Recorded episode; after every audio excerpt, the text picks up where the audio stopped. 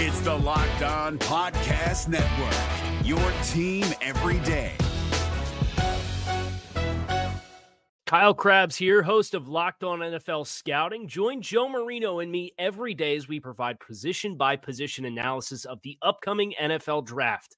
Check out the Locked On NFL Scouting podcast with the Draft Dudes on YouTube or wherever you listen to your favorite podcasts. You are Locked On Jets, your daily New York Jets podcast, part of the Locked On Podcast Network. Your team every day. This is the Locked On Jets podcast. It's Tuesday, April 23rd, 2019. Uh, this is your host, John B. from gangreennation.com. Great as always to have you with us today as we talk about the New York Jets and the NFL draft. We are just two days away from the start of the 2019 NFL draft. We finally made it through the long offseason, and we're to the point now where the Jets can add some premium young talent to the roster.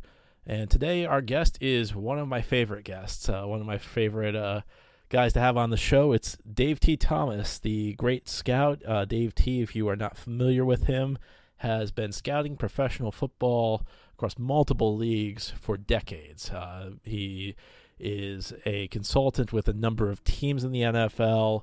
He's just he is one of the most detailed uh, scouts I've ever come across. I mean, the amount of research he does on these players is really remarkable and he's not afraid to give you his opinion. And his opinion is not always the consensus view. He's not he's not afraid to speak his mind, even if he has kind of an unconventional opinion. So we love having Dave-Te' on. Let's jump to my chat with Dave-Te' Thomas as we approach the 2019 NFL Draft, which begins on Thursday. The draft is just a couple of days away, and joining us today to talk about it is the scout, Dave-Te' Thomas, back on the show. Dave-Te', thanks again for coming back. Oh, anytime, anytime. I tell you, it's starting to get crazy out there. I know what Santa Claus feels like uh, getting ready for Christmas. okay, well, let's talk about the Jets. Uh, so, what what do you think about this third pick? Do you think they they should keep it? Do you think they should trade back? I think right now the whole thing is predicated by the Arizona Cardinals. The Arizona Cardinals have gotten feelers, but they have not gotten any offer for the number one pick. So till somebody puts some cement down there to show people what they're willing to trade to get up into the top five, everybody has feelers. Nobody has offers. You look at San Francisco right now. Let's say that the uh, Cardinals don't go for Murray does this now all of a sudden put San Francisco on a clock to say, come on, come all to take Murray? I don't think anyone wants to really trade up for the guy. You look at the system that Arizona has, he's a good fit for the system over there. But other teams that need quarterbacks, if you look at the Giants, if you look at Miami, they're looking for the more pro style quarterback rather than the new age quarterback. San Francisco, the Jets, uh, uh, Tampa Bay, they were all sitting there willing to trade down because there's so much talent in this draft, especially what they need, which are edge rushers, that they feel that they can move down and still get that quality one. I don't care what the Jets are saying. I believe they like Brian Burns a whole lot more than Josh Allen, but they can't justify going for Brian Burns with the number three pick. So if a team like Miami might pop in and say, you know what, I want to go ahead and get a Haskins or I want to go get a Lock maybe they'll trade up with them. But I wouldn't hold my breath right now. When if it comes down to not holding my breath and using the pick, I got to see a defensive tackle there more than an edge rusher. All right. So which of the defensive tackles will it be Quinnen Williams or will it be Oliver? You know, Quinnen Williams is number one on my board. I love that kid. I think he's probably the only guy that I could even put a gold jacket on in this class. However, you look at Leonard Williams and you look at Ed Oliver, I think they would probably be a better complement together because you go back and look at the Rams with Suh and Donald. Donald is known for violent hands, and outside of Ed Oliver, uh, you look at Dre'Mont Jones at Ohio State. I, I think those two guys got the most violent hands in the game today. Ed Oliver's hands are so violent. If he was a sushi chef, he wouldn't even need a Ginsu knife to cut the fish up. So let's talk Josh Allen. So you think maybe not Josh Allen at three? Oh, Josh Allen is loved by everybody on the team. Gregg Williams loves Josh Allen, but I think what it comes down to is I don't even think Josh Allen is how could I put it? Uh an edge rusher. To me, he's more of a stand-up guy. But to me, in a stand-up, I need to see him in a three-four. I don't think he fits a four-three scheme. You move him up to the line, it's the same problem that uh, the Rams had and the Giants had with uh, Connor Barwin. Barwin is better standing up. Look at Robert Quinn; he's better standing up. I much rather have Allen standing up than having him standing over there going up against the OTs on every shot. Brian Burns is a different story because Brian Burns, I could take him and I can make him an outside linebacker. Getting Brian Burns, though, I would have to look at moving down anywhere into the mid first round, maybe even possibly in the 20s, and still find him on the board. The wild card of all of this is if they trade down and end up picking up a number, uh, uh, an extra pick, it's likely going to be a two and a three coming along. So it's the matter if you want quantity or quality. But right now, I say if they stay where they are, John, they got to go DT. And we're assuming Bosa goes off the board in the top two. If, he, if he's there at three, are the Jets taking him? Uh, you know, he fits the Gregg Williams system. He fits San Francisco system. But the same thing too is he's a base defensive end. So a team that's using a three-four might not look at a Bosa. So if Bosa's there, obviously they would go for him. You know, to pass rush over to DT. But similar to like on the offensive line, where I think you draft a great center and build your line out. If I'm looking at my defensive line, I need two quality defensive tackles. John, if you look last year, there were only five decent run stuffing teams, and all five of those teams ended up going deep into the playoffs the whole thing is coming down to is that with a running back by committee, we're not seeing the scat backs out there anymore. It's usually running in between the tackles. If you're able to contain the other person's run, what do you do? You then start opening up that passing game. When you open up the passing game and you're going with those multiple secondary guys, sooner or later you're going to get a pick. Hey guys, it's Joe Marino. Being around sports media and a fan of the Buffalo Bills for a lifetime has taught me that sometimes it's exploring the sliding doors moments and what if scenarios in sports that can be the best part of the fan experience. What if the Seahawks let Marshawn run on the one yard line with the Super Bowl on the line? Or could a coin flip have landed Magic in Chicago, Michael in LA, and made Charles Barkley the first black president?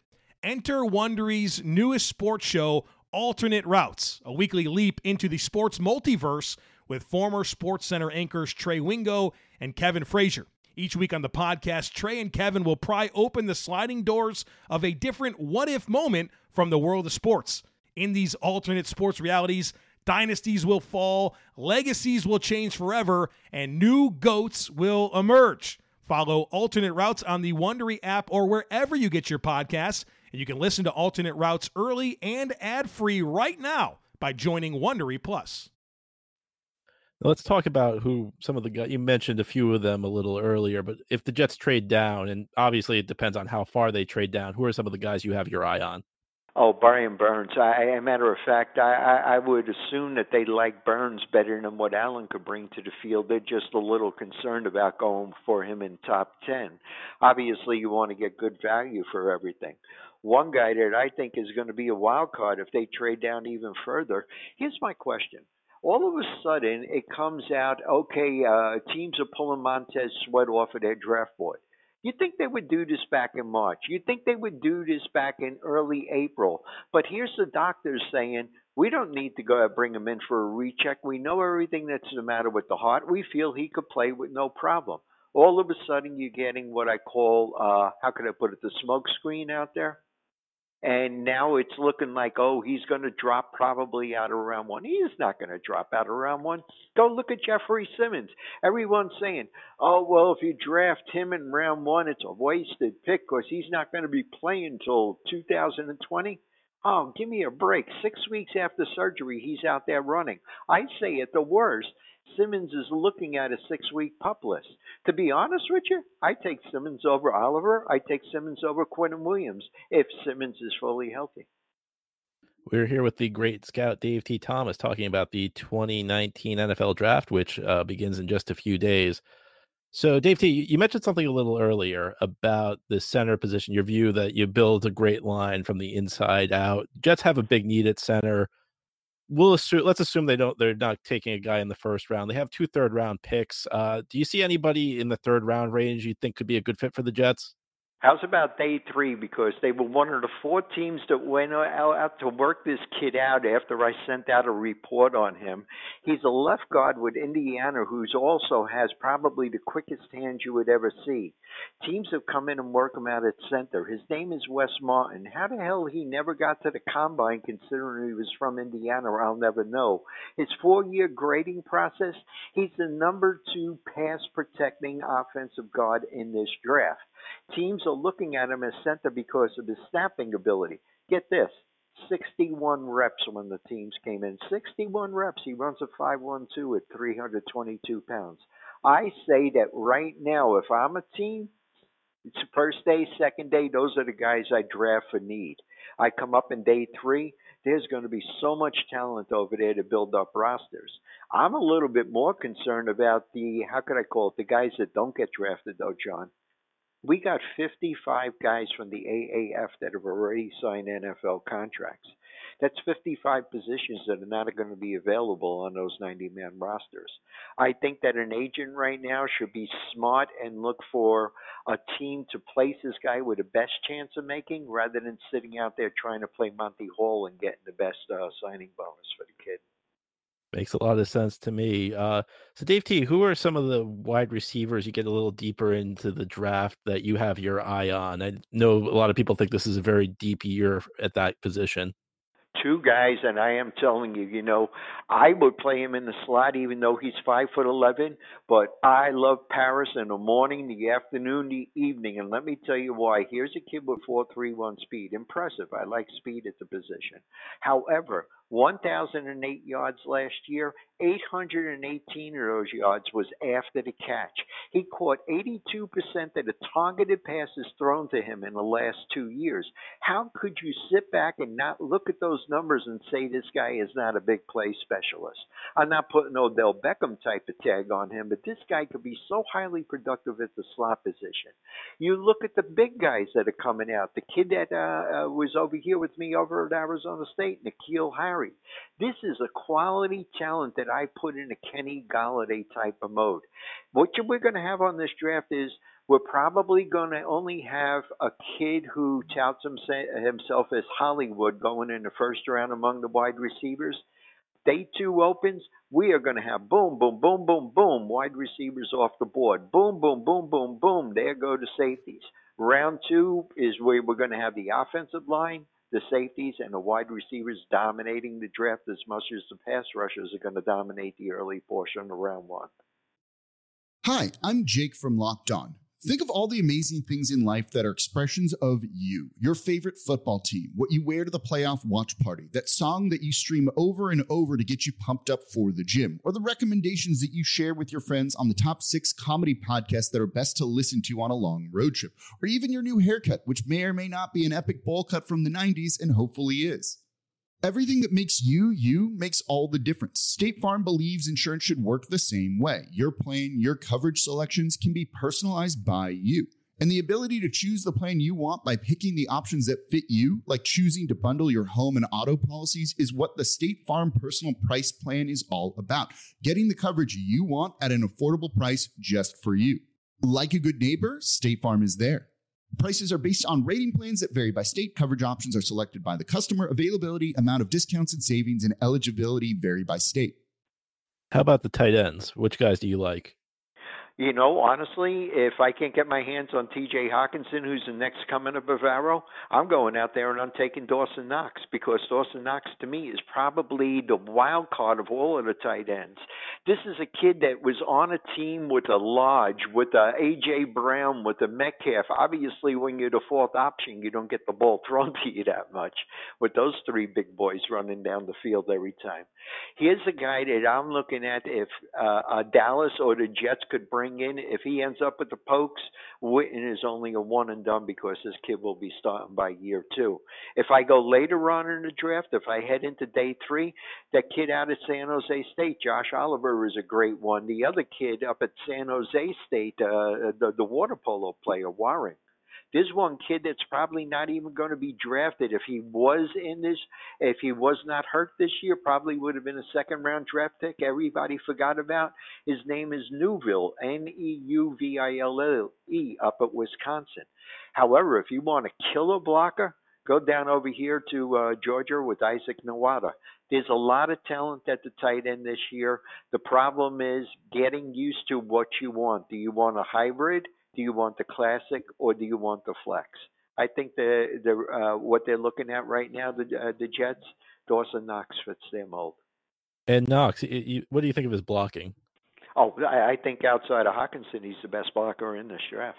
Yeah, and the reason that, the only reason I asked is I remember watching him. There was this one game against Arkansas where I think he pan. I watched two straight plays where he pancaked the defensive lineman. So that that's the thing that like stuck out in my head about him. Well, the thing too, you go back and look at that Arkansas game. Look at their center guard down there, the Great Dane. Uh, can't pronounce his first name. Froholdt. This is another guy that I look at would be ideal on the uh, Jets defense, uh, on the Jets offensive line during the end of the day too. Now, Dave-Te', you always have a lot of great prospects uh, for us to keep an eye on late in the draft. So I'll ask you, just give us a couple names right here. Who are some day three picks that Jets fans should keep in the back of their head? Wes and obviously. I mean, the play on him recently in the last couple of weeks, you love that. I love the Cinderella types. If I'm going out there and I have a Le'Veon Bell as my main feature back, I want a scat back runner. I want a guy that could come in and handle Andre Roberts' role. Go down at Maryland. They got a kid down there named Ty Johnson, six feet tall, 211, runs 4.34 on pro day. This kid has averaged 39.51 yards per touchdown run, guys.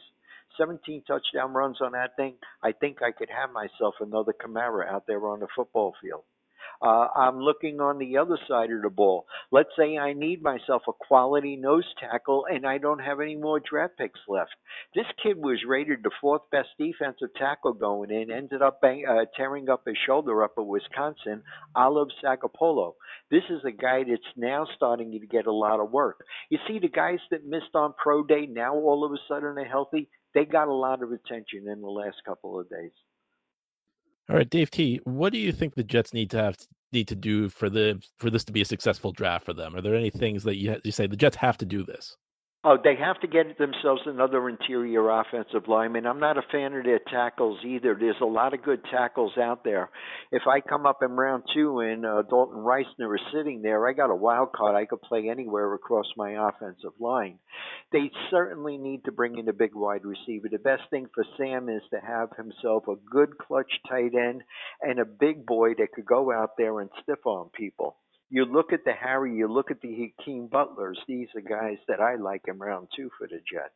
I come up in round three. I got to find myself some interior offensive lineman. Uh, Nate Davis from Charlotte really impresses me. That uh, kid Oli Udoh from uh, Elon College. This is a guy in day three I would bring in to sort of give a push over there to Mr. Snell over at the right tackle position. All right, Dave-Te'. Any final thoughts that Jets fans need to know before we get into the 2019 NFL Draft? Yeah, go out, get yourself a brown bag right now because if things go crazy with the first pick, you might end up hyperventilating. So I'll give you some breathing exercises to do. all right, Dave-Te'. Always great having you on. Thanks so much Take for stopping care, by. John.